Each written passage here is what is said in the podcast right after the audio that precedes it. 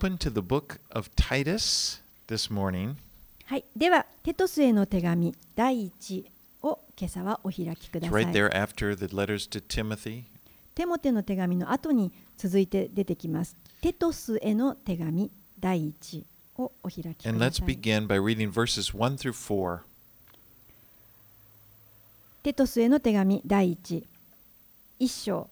1節から4節をお読みいたします。神のしもべ、イエス・キリストの使徒パウロから、私が使徒とされたのは、神に選ばれた人々が信仰に進み、経験にふさわしい真理の知識を得るためで、それは偽ることのない神が永遠の昔から約束してくださった永遠の命の望みに基づくものです。神は定められた時に御言葉を宣教によって明らかにされました。私はこの宣教を私たちの救い主である神の命令によって委ねられたのです。同じ信仰による誠の我が子テトスへ父なる神と私たちの救い主キリストイエスから恵みと平安がありますように。Now, Titus was a disciple of Paul. このテトスというのはパウロの弟子の一人です。He's mentioned in Galatians chapter 2 as someone Paul took with him uh, to the church council meeting in Jerusalem. ガラテヤ人への手紙の第2章にはパウロが彼を連れてこのエルサレムの教会の評議会、まあ、話し合いと決議に連れて行ったとあります。Now, this was the council meeting where they were discussing whether or not Gentiles needed to be circumcised and obey the law of Moses in order to follow Christ. その時のこの評議会で何が話し合われたかと言いますとキリストを信じた違法人が果たして割礼を受ける必要があるのかどうかという話し合いに連れてったんです。And, and at that time, Paul sternly refused to have Titus circumcised. その時にパウロは厳しくテトスに割礼を拒否しろと教えました。And Titus was sent by Paul to Corinth for the purpose of getting the contributions from the church there, また、パウロはテトスをコリントにも使わしたことがありました。そこで献金を集めて、エルサレムの教会に届けるという役割をさせたのです。So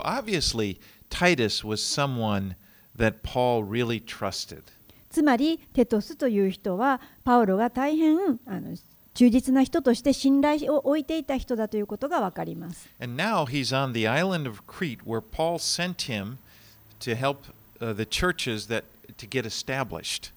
さて、この手紙において、このパウロはクレタ島にテトスを送っており、そしてその教会の、そこで教会の働きをさせていたということが分かります。Timothy, are what, what are called the pastoral epistles, because they're giving instructions to these young pastors. でこの手紙はテモテへの手紙と同じで、えー牧会書簡と呼ばれています。なぜならこの手紙の内容にはこの若い牧会をする教会た教牧ごめんなさい牧師たちに向けての指導が書かれているからです。And Paul wrote this letter sometime between his first imprisonment, which is recorded there and it ends at the, at the end of the book of Acts, and his second imprisonment, which isn't recorded in Acts, but uh, that imprisonment we know eventually led to his death. パウロはこの手紙を書いたのはおそらくこの最初の投獄と最後の投獄の間であったではないかと思われています。この最初の投獄はまず使徒の働きの終わりのところに、えー記録されておりそして最後の投獄はせ、えーテモテの手紙第2のところに書かれておりその後にパウロは亡くなったと思われます。Now, Ti- uh, again, Titus is on Crete, and Crete is an island in the Mediterranean just south of Greece. このテトスが今いるクレタ島というのはえー地中海の南にあるこのあギリシャの南にある地中海の中にある島です。And Paul had completed a missionary uh, journey there, which resulted in the establishment of some new churches. パウロは以前、えー宣教旅行でここを訪れていました。そしてその結果、教会がいくつかできていました。And so he left Timothy, uh, Titus, rather, there to appoint elders. And he also had to deal with these false teachers who had been influencing the church. でパウロはそのできた教会にえーテトスを置いてそしてそこであ新たに長老たち、まあ、教会のリーダーを立てるようにと言いましたなぜならそこには多くの偽教師たちがやってきて悪影響を及ぼしていたからです I really like Paul's introduction here in verses 1 and 2. He says, Paul, a servant of God and an apostle of Jesus Christ, for the sake of the faith of God's elect and their knowledge of the truth, which accords with godliness, in hope of eternal life, which God, who never lies, promised before the ages began. このパウロの先ほど読んだ1節2節の手紙の書き始め方が私は好きです。1節から神のしもべイエス・キリストの使徒パウロから私が使徒とされたのは 神に選ばれた人々が信仰に進み経験にふさわしい真理の知識を得るためでそれは偽ることのない神が永遠の昔から約束してくださった永遠の命の望みに基づくものです。And, and we know that God provided, God had planned on providing eternal life even before He created the world. ここで永遠の昔からと出てきますけれどもこれは世界が作られる前からという意味ですけれどもつまり神は私たちに永遠の命を世界が作られる前から用意しておられたというのです Because God knew the future. なぜなら神は未来を見ることがおできになるからです He knew that men would fall into sin, and He had a plan to save them from their sin. 神様はご自分が作った人が罪を犯して堕落してしまうことをご存知でしたなので彼らを罪から救うためにご計画してくださったんです And at just the right time, He had planned to send Jesus into the world to redeem us from our sin. そして神は定められた時にこのイエスをこの世に送ってくださいました。それは私たちを罪からあがなうためです。Paul addressed Titus as my true child in the common faith. 次にパウロはテトスをに対して4節同じ信仰による誠の我が子テトスへと呼びかけています。This is the same way he addressed Timothy. でこれはテモテへ呼びかけるのと同じ言い方でした。You know, we see Paul really loved these men that he had chosen to minister to the churches. ここでパウロが選んでこの教会の働きをさせるえー弟子たちをどれだけ愛していたかということがわかります。Right, let's read verses 5 and 6. では続けまして一章の5節から6節をお読みします。私があなたをクレタに残したのは残っている仕事の整理をし私が命じた通りに町ごとに長老たちを任命するためでした。長老は非難されるところがなく人の妻の夫であり子供たちも信者で法刀を責められたり反抗的であったりしないことが条件です。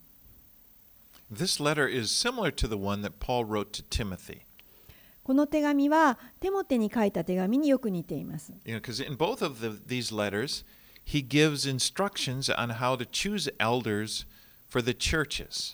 どちらの手紙においてもパウロは教会の上に立てる長老たちつまり指導者たちの選び方について書いています。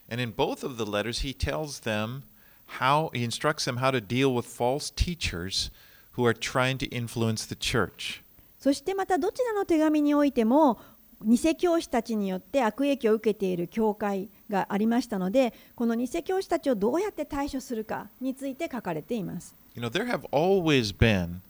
False teachers in the church that the, that the devil has used to try to, to influence the church. この教会には常にこの悪魔によって、えーこの送られてくる偽教師たちというのがいます。そしてその人たちは教会にこの悪い影響を与えてきます。Uh, Since the very beginning, it's been that way. それはもう初代教会の頃からそうです。And it's that way now. 今でもそうなんです。And that's why these letters were written to the first century church. And that's why these, these same letters are applicable to, to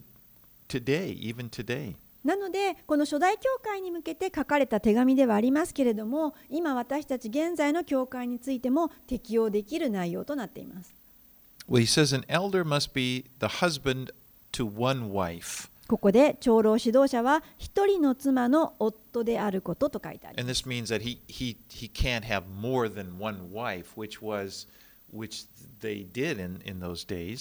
まあその当時はよくあったことですけれども、二人とか一人以上の妻を持つ、そういったことはあってはならないということです。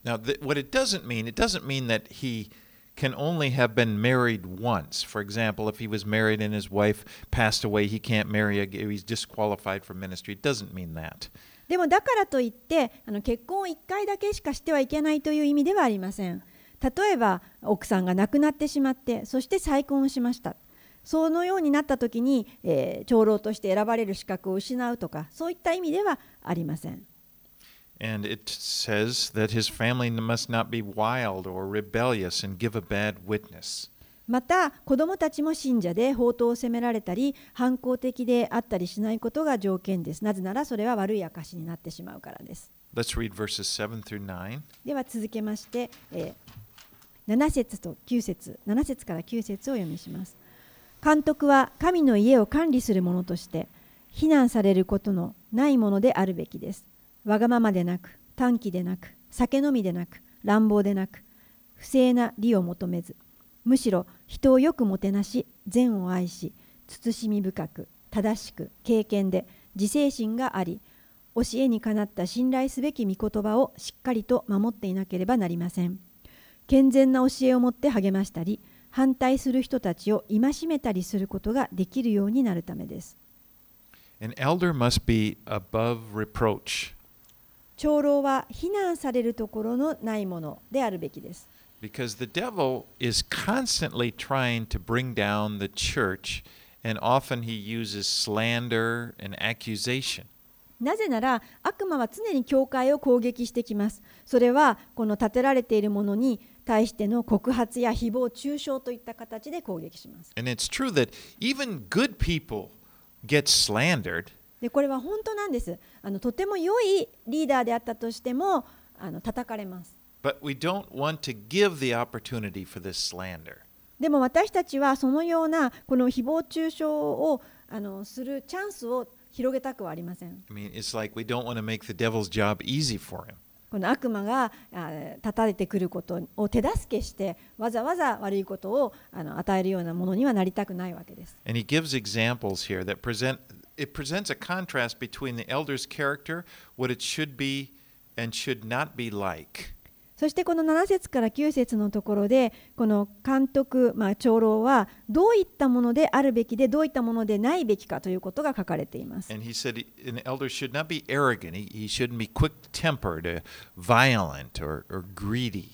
この監督者となる人はわがままでなく短気でなく酒飲みでなくまたという不正な利を求めない人と書いてあります。Instead, it says he, he needs to be self controlled and disciplined. そうではなくて逆に慎み深くて自制心がある人と書いてあります。You know, our character, um, that inner part of us, that it, it's such an important part of who we are. 皆さん私たちがどういう人間かというのを考えるときにえー人のこの人格や性格というのは実は大切な部分を占めています。And what God is working in us always in order to develop our character. 神様は実は私たちの中にいつも働きかけておられてそして私たちの品性や人格を育てて良いものを作り出そうとしてくださっています I。mean, He's constantly at work changing us, working to change us into people who have the character of Christ and, and not the character of the world. 神様は常に私たちの中に働いてくださって変えてくださってるんですけれどもそれはもともとこの世に属する性質を持っていたそのような人格からキリストにある品性を持った人格へと変えてくださろうとしています。And God is using every experience that you go through in, in order to, to do this. そして神様どのようにそれをされるかというとあなたが今まで経験してきたすべての出来事を用いて育ててくださいます。パウルは言いました。神様があなたのうちに働かれるんです。そして神が働いてあなたの中に良いものを作り出してくださるんです。それは経験な品性を持った人格です But you know, there's, there's always a temptation to look to things other than character and think that they are the, what's more important. ところが私たちは人を見るときに性格や人格よりももっと別なものを持ってその人を評価したりしてしまうことがよくあります。And, and sometimes when the church is choosing leaders, we may look more uh, to a person's attractiveness, you know, their, their talents and abilities, rather than character, thinking that, okay, well, this is the most important thing. 例えば私たちが誰か指導者やリーダーを選ぶときにその人のこの人格や品性そういったものを見るよりもこの見た目や才能や能力そっちの方がそうもっと大切ではないかと思って人を選びます。You know, when early Israel, when they were when they wanted a king and they were asking God for a king, God gave them Saul. 古代イスラエルにおいて最初の王が必要であったときに神様はサウルという人を王にお立てになりまし And た。he was an impressive guy. 彼は大変魅力的な人でした。In 1 Samuel uh, 9 2, it says, He was a handsome young man. There was not a man among the people of Israel more handsome than he. From his shoulders upward, he was taller than any of the people. サムエル記の9章、第一サムエルの9章2節には彼のことがこのように記してあります。騎手の一人の息子はサウルと言った。彼は美しいハンサムな若者で、イスラエル人の中で彼より美しい者はいなかった。彼は民の誰よりも肩から上だけ背が高かった。And but you know, as you we look at the story of Saul, we realize he has big problems with his character. でも私たちがこのサウル王のえーことを聖書で見るときに彼には大きな問題を性格的に持っていたことがわかります。He was highly insecure and he and he really was worried about what people thought of him. サウルは大変性格的にも不安定な人で、いつも人にどう思われてるかということで不安でしょうがない人でした。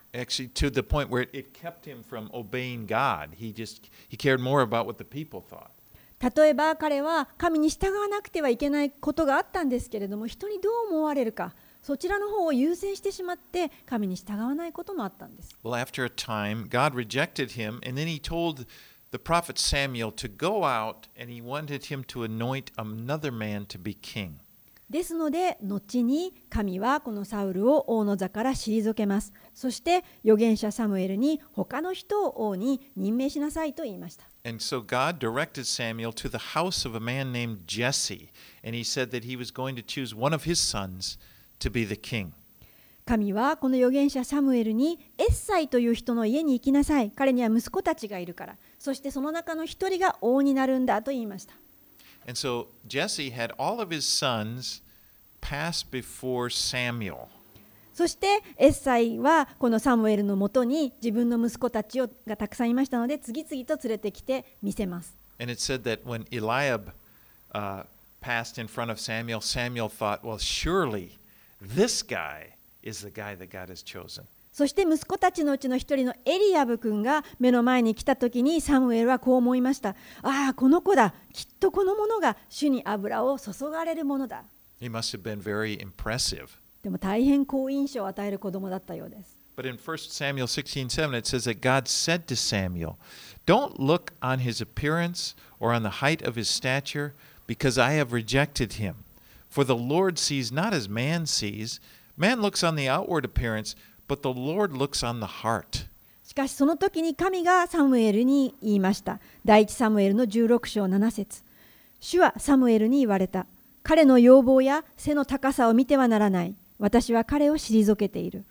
人が見るようには見ないからだ。人は上辺を見るが、主は心を見る。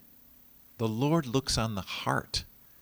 主は心を見る。And that's where character is. そこにあなたの人格、品性があります。Well, you know the story. God ended up, uh, well, God chose David. He was the youngest one and one that they hadn't even considered being chosen for king, to be king.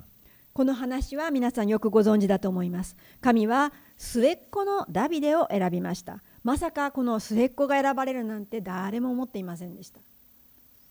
And David would spend 15 years from this time that Samuel anointed him king until the time that he actually became king. このダビデ王が王になると任命されてから15年間の間彼はまあ王にはならずえ過ごしました普通に And during this time, God put David through some really difficult experiences, and he was using them to develop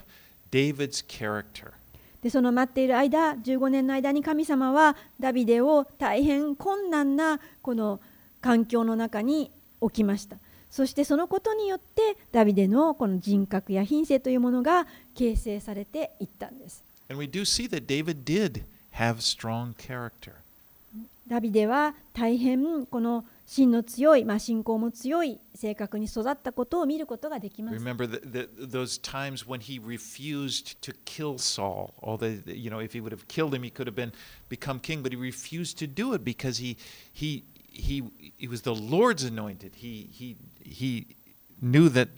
it's what the Lord wanted that was important. まあ、どういうふうに強かったかというとある時ダビデ王はサウル王に追われていました妬まれて。でその時に、えーサウル王に殺されそうになっていましたけれども逆に自分がサウル王を殺せるチャンスを手にした瞬間がありました。でもその時にダビデはサウル王に手をかけることはしませんでした。なぜならサウル王は神に油注がれて選ばれた王ではないかと言って彼は自分ではあやっつけなかったわけです there many people probably would have went ahead and killed him.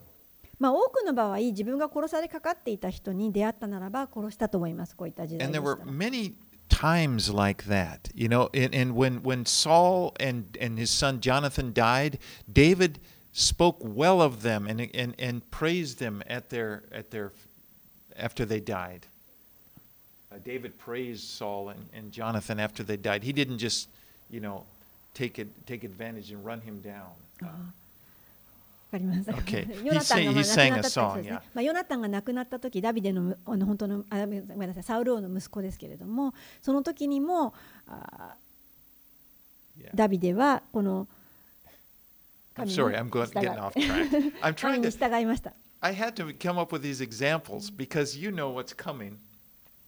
And that is that even though David had this strong character, He still fell into some serious sin with Bathsheba. まあ、ちょっと今ねあのさんあの例を与えたかったんであげたかったんですけれどもダビデはそのように常にこの良いことを選べる人だったということを伝えたかったんです。良い性格であったということです。でもですねそのような良い性格の彼であったにもかかわらず罪を犯してしまうんです。それはバテシェバという女性と深刻な罪を犯してしまいます You know, first he committed adultery with her, and then he, he killed her husband to try to cover it up. このダビデはなんとバテシバと会員の罪を犯してしまいますそしてそれを隠そうとしてその彼の彼女の夫を殺してしまいます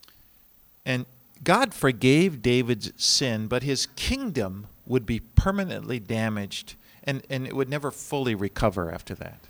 で神様はこのダビデの罪を後にお許しになられましたしかしダビデ王国は永久に傷を受けて完全に戻るということはありませんでした And, and God said through the prophet Samuel,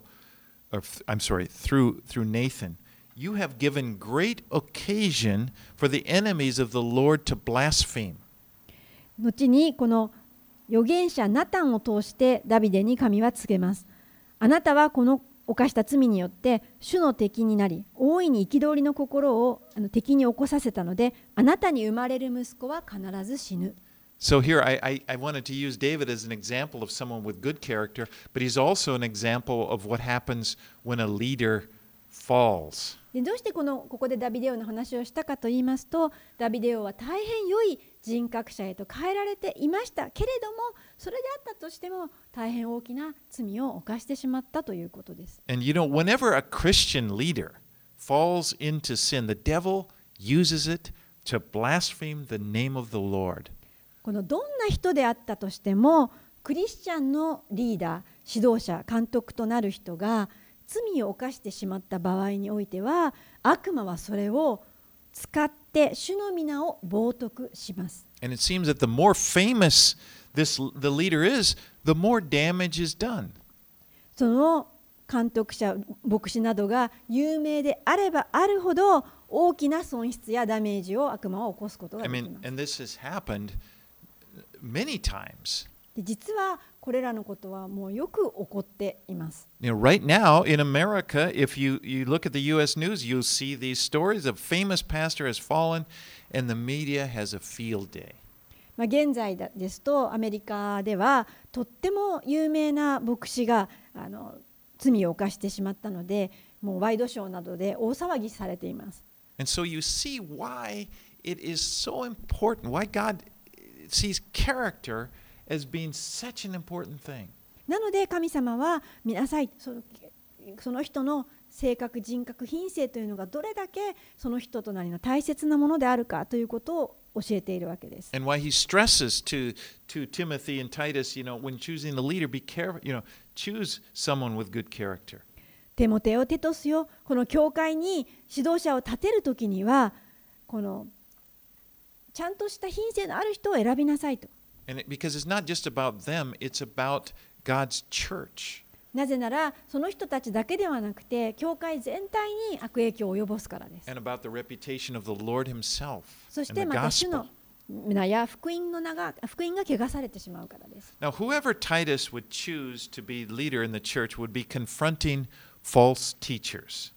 さてこのテトスがどんなあ人を選ぶにしてもその人は偽教師を対処することになります。And in order to do that, he would have to know the Word of God. He would have to have a good knowledge of it and be able to teach it. ですから選ばれる人は神の御言葉をよく知っていてよく教えられる人でなければなりませんでした。 He would have to have a good understanding of the Word so, because there would be those who contradict it, and he would need to rebuke them. そして御言葉をよくあの精通して御言葉をよく理解している必要がありました。なそうであるならばもしこの間違った教えを反キリストが入れてきた場合にそれをすぐ分かって叱ることができるからです。All right, let's read verses 10 and 11. では続けて1章10節から11節をお読みします。実は反抗的なもの無益な話をする者人を惑わす者が多くいます。特に割礼を受けている人々の中に多くいますそのような者たちの口は封じなければなりません彼らは恥ずべき利益を得るために教えてはならないことを教えいくつかの家庭をことごとく破壊しています This, the word insubordinate in, in English there, it, it meant that these people would not submit to God's authority in the church. ここで反抗的なものというのが10節に出てきますけれどもこのこれはどういう意味かというとこの神に置かれたこの教会の権威に従わない人を指します。They were empty, as he says, empty talkers and deceivers. で彼らは無益な話をするものであって人を惑わすものだと書いてあります。You know, there, and there again, there have always been this type of people that come into the churches. でまたこういった人々も教会に常に足を運んでくるんですね。You know, there are people who are big talker. You know, they, they talk like they know everything, but they, they, they don't come under anyone's authority. でそういう人たちは、まあ、教会に来て自分たちはこう何でも知っているという感じで話をしてきますけれども教会に建てられた権威の下には入りません。And, you know, and, they, and th- they can cause big problems of pe- people like this that they, they're not under anybody's authority and yet they act like they're a big teacher or something. And they'll come and they'll get somebody's ear and then they'll cause problems in churches. でこういった人たちというのは大変大きな問題をあの常に引き起こす可能性があるんです。彼らはあの教会のこの教師たちのあの権威の下には入らないんですけれども、まあ、自分たちはこう何か知っているような形で教師のような感じでやってきます。なので、えーもしその人に耳を傾けてあの教えを聞こうという人たちが教会に出てしまった場合には大変混乱します。And Paul, he is pretty blunt in dealing with them here. He just says, they must be silenced. でパウルはここでかなりはっきりズバッと言い切っています。そのような者たちの口は封じなさい。 And there was this group of people, a special group of people called the circumcision party, and they were from a Jewish background. And they thought, you know, they taught that the key to be to acceptance with God was in keeping the law of Moses. で特にこの時期であるこの当時は割礼を受けている人々がその人たちに当たりました彼らはこのユダヤ人から救われた人たちですそして彼らはよくモーセの立法を知って守っていてでですのでこの神に受け入れられるのもあのこのモーセの立法などや立法に従うことが鍵だというふうに信じて教えていました Let's read verses 12 through 14. 続けて12節から14節をお読みします。クレタ人のうちの一人、彼ら自身の預言者が言いました。クレタ人はいつも嘘つき、悪い獣、怠け者の退職感。この証言は本当です。ですから彼らを厳しく戒めて、その信仰を健全にし、ユダヤ人の作り話や真理に背を向けている人たちの戒めに心を奪われないようにさせなさい。Now, Paul is actually is making reference to a man named Epimenides. パウロはここでえクレタ人の人の預言者エピメニデスという人の言葉を引用しました。he's an interesting guy. He was a famous writer from Crete who lived about 500 years before Christ. で彼はあのとても興味深い人でこのクレタ人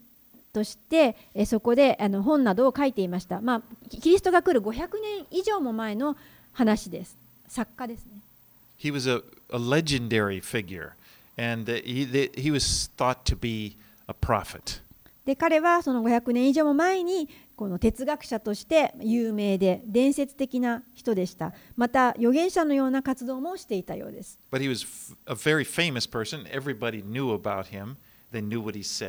でもこの、えー、預言者エピメニデスは、まあ、多くの人が知っていました彼の。彼の言葉というのは言い伝わっていたわけです。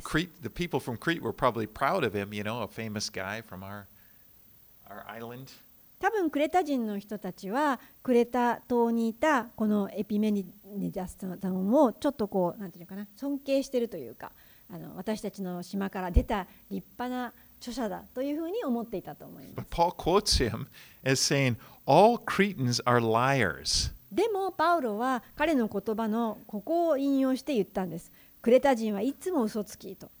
You know, actually, this would later become known as Epimenides' paradox.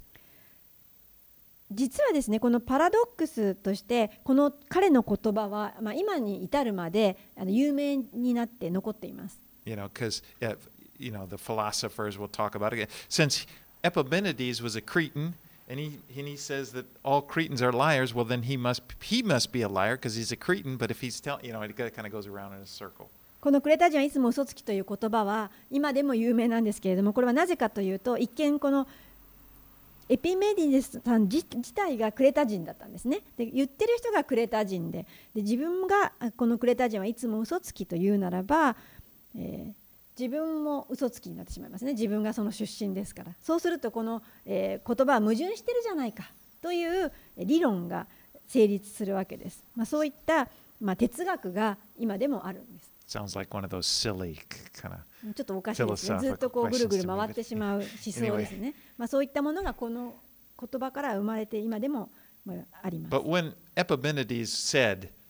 what Paul is quoting, all Cretans are like, he, he wasn't making a paradox. He was using hyperbole, you know, to kind of point out that Cretan society was characteri- characteristically dishonest. でもパウロがここでエピメニデスさんの言葉を引用したのはこのなんか矛盾な理論の話をしたかったわけではありません。そうではなくてこの人が過去にこのクレタ人をのことをそういうふうに書いたのはクレタ人自体がこの社会が大変不誠実でいろんな罪を犯していた。まあ嘘というよりも不誠実であった。不真実であった。そういった特徴があったよということを誇張してここであのそれをあえて出して言ってるわけです。And Paul is using this reference to Epimenides just to point out that there are certain sins that the people on Crete still they have to work to overcome. でパウルはここでこの人の言葉を引用して特定の罪を指してこれらの罪は彼らは断ち切らなくてはいけないということを教えたわけです。You know, by the way, you know, remember in in uh, Paul also called, quoted Epimenides, and, and he didn't say his name, but in Acts 17, when he was speaking to the men on Mars Hill, で実はですねパウロはこの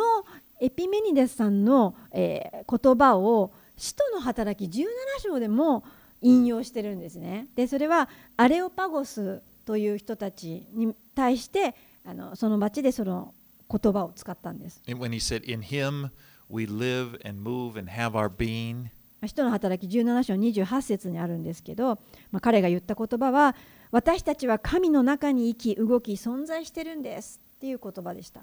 You know, Paul was a very highly educated man. He was trained in the Jewish scriptures, but he was also very knowledgeable about Greek philosophy and まあ、ここからも分かりますようにパウロは大変博学な人だったんです。なので、まあ、こういった哲学も大変詳しくてそして過去に書かれたユダヤ人の書物にも精通していて知識もたくさんあったので、まあ、そこからあそういった話をそれが分かる人たちに向けて話すことができたんですね。But he used all of this when he came to preaching the gospel in order, as he said in Corinthians 9:22, I have become all things to all men, that by all means I might save some. まあパウロがどうしてこのような哲学でも何でもいろいろなものを用いたかと言いますと第一コリントの9章の22節にあるように私はすべての人にすべてのものとなりました何とかして何人かでも救うためですと言ってこの御言葉の福音を述べ伝えるためにもう何でも自分の知識を使ったわけです Well, here in verse 10, he's, he he's talks about the circumcision party when he brings up Jewish myths.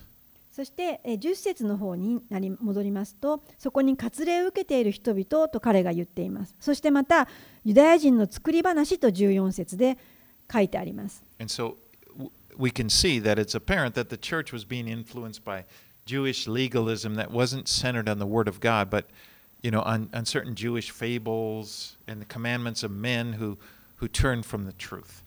これはどういうことかと言いますと割礼を受けている人々というのはユダヤ人を指しますね。ユダヤ人の作り話はもちろんユダヤ人がいろいろな空想話をしていたわけです。そういったものがあのユダヤ人の立法主義と相なってもう多くの教会にもう大変大きな問題を起こしたり影響していたそういった時代だったんだっていうのがよくわかります。Right, let's finish up with 15 and 16. では15節から16節をお読みします。清い人たちにはすべてのものが清いのです。しかし汚れた不信仰な人たちには何一つ清いものはなくその知性も良心も汚れています。彼らは神を知っていると公言しますが行いでは否定しています。彼らは忌まわしく不従順でどんな良い技にも不適格です。Paul wrote to Timothy in 1 Timothy 4 3 about people who forbid marriage and require abstinence from foods that God created to be received with thanksgiving by those who believe and know the truth. パウロはテモテの手紙の第1 4章3節にも同じようなことを書いています。彼らは結婚することを禁じたり、食物を断つことを命じたりします。しかし食物は信仰があり、真理を知っている人々が感謝して受けるように神が作られたものですと。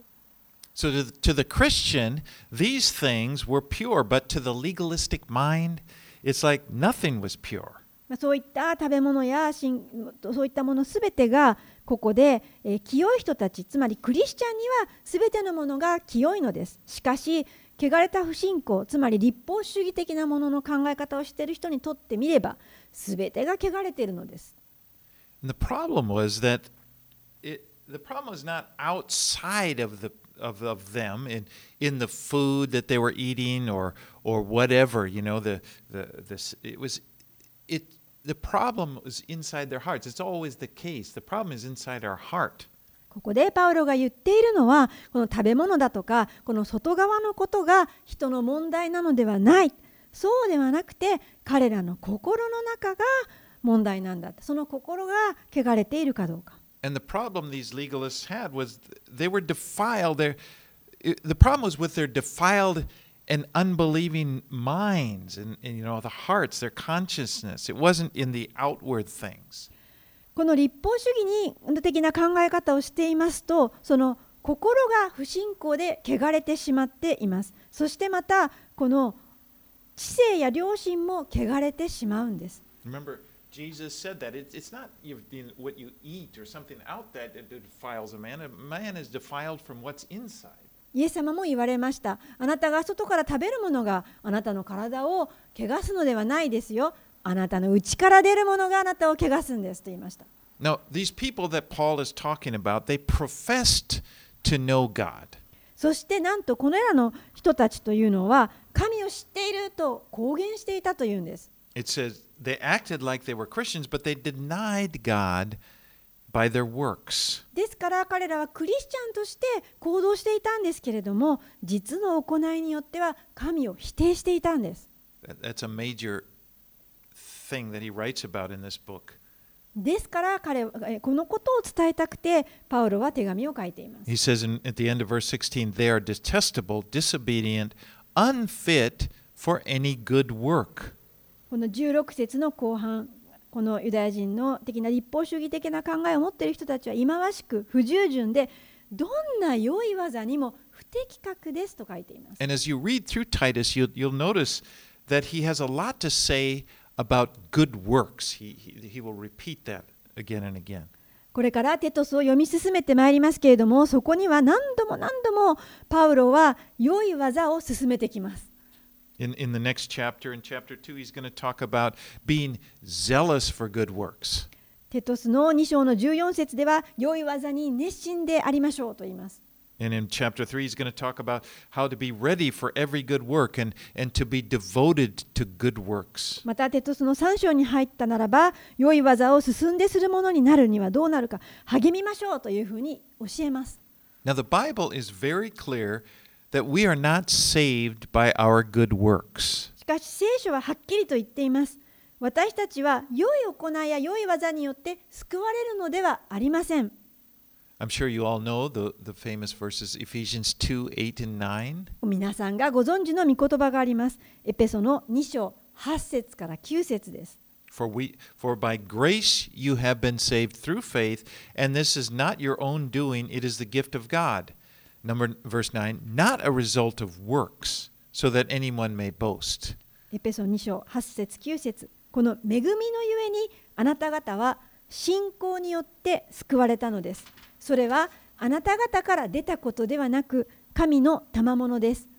行いによるのではありません誰も誇ることのないためです But then, in the next verse, in verse 10, he says, For we are his workmanship, created in Christ Jesus for good works, which God prepared beforehand that we should walk in them.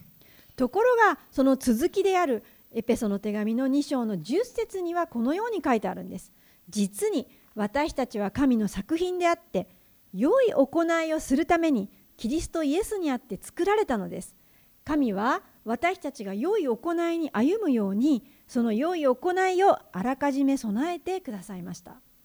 So we see there that it says, We are not saved by our good works, but we are saved in order to do good works. ここで私たちは見ることができます。私たちは良い行いや良い技をすることによって救われるのではありません。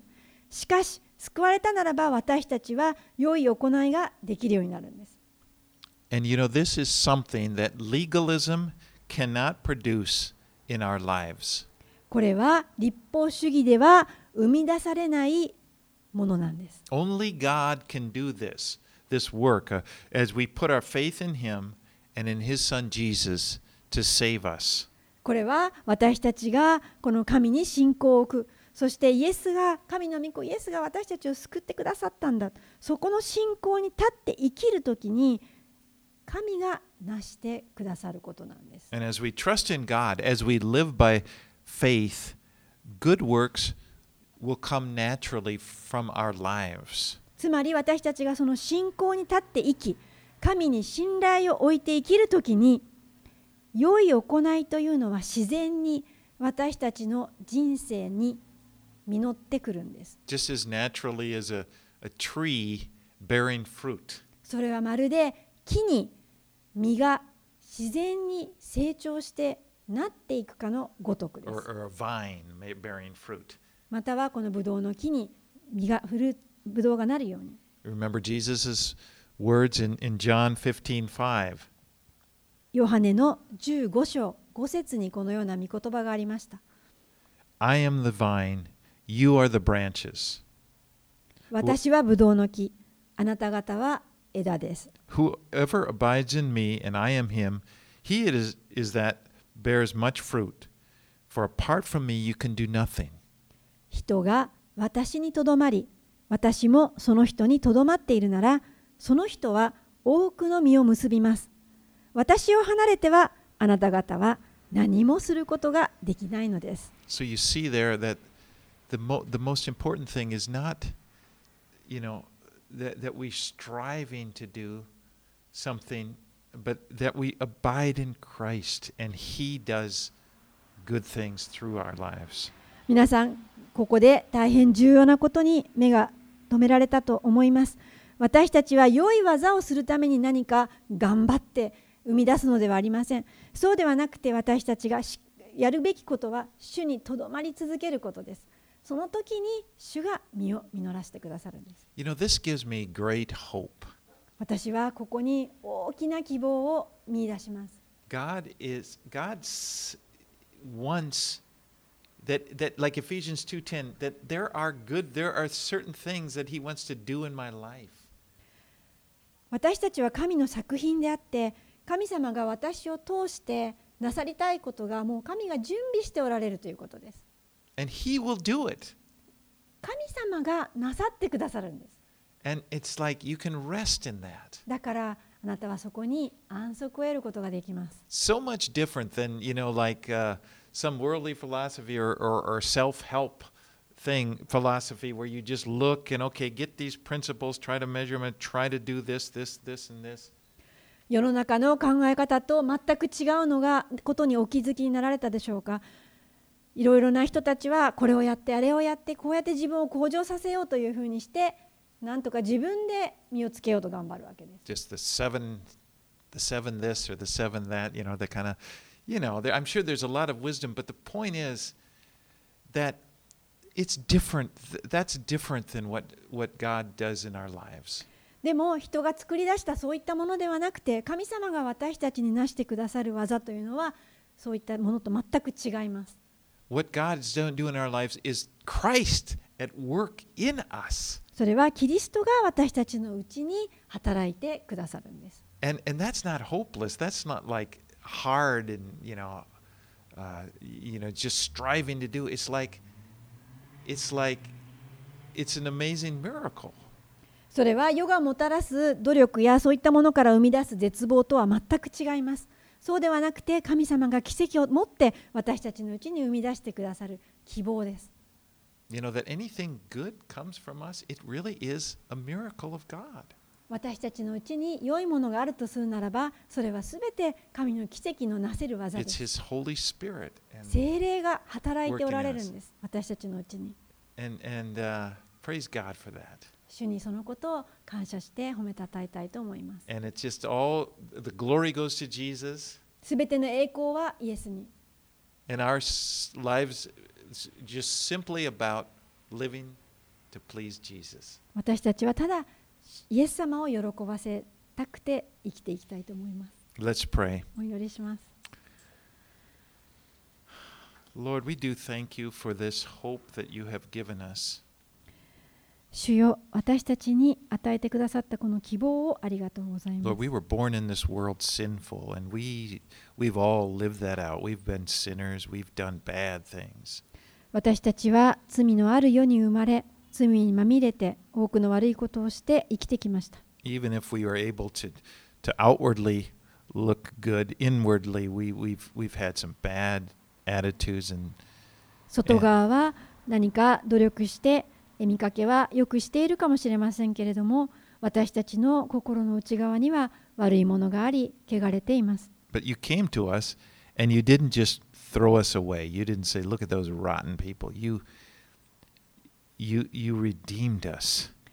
イエス様はあなたは私たちのそのような汚れたところに入ってきてくださいました。そして、なんだこの汚れたものはと言って捨て去るのではなくて、あがなって買い取ってください。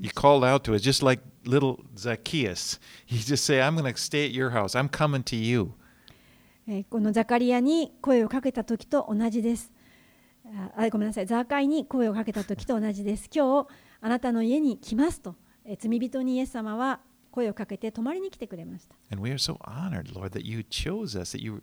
that you chose our lives? えー私たちは本当に光栄に思います。なぜ私を見つけて、私を選んでくださったのでしょうか？That you want to redeem us? 私たちをあがなうために、and you bring out of our lives something good? そしてこのような汚れた中から私たちを出し引き出してくださり、良いものへと変えてくださるために。Say, wow, you, you really、もうなんと素晴らしいあなたお方でしょう。すべての栄光があなたにおかあ,ありますように。Lord, 今、私たちはあな心を開いてあなたにこの道をお委ねします。あなたの恵みが私たち良いものが私たちに満ちますように That we would experience more and more of the fruit of the Holy Spirit in our lives. あなたの精霊が私たちのうちに働かれてさらにさらに私たちの内側に多くの実が実りますように So we pray these things in Jesus' name. イエス様の皆によってお祈りします Amen. アーメン All right, let's